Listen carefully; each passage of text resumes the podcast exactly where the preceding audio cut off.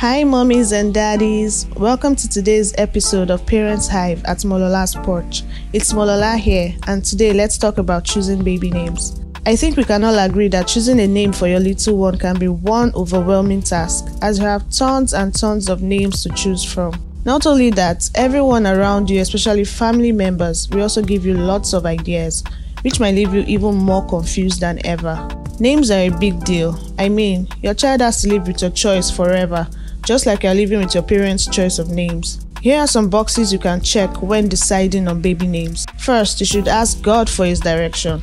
Names play a huge role in setting the course of a child's destiny. Every child is a gift from God, and who knows the name of a gift better than the giver of the gift?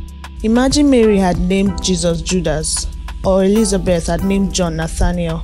What a disaster that would have been. Don't choose a name just because it sounds beautiful. Consider its meaning and what it represents. Choose a name your child will grow comfortably into.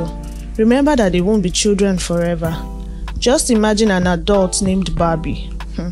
Choose a first name both you and your partner can agree with. First names are official. You don't want to choose a first name for your child that will always be a bone of contention between you and your spouse. Lastly, keep it simple. Names shouldn't be too long and difficult to pronounce. This can complicate things for your child in school and when it comes to documentation. Consider the length of your last name. This should influence your choice of a first name for your child. Choosing a name for your baby would be less overwhelming if you follow these tips. Thank you for listening. Remember to follow on Instagram at Parents Hive, and you can tune in every Wednesday at Molola's Porch Podcast for more amazing parenting tips and practices. Bye for now.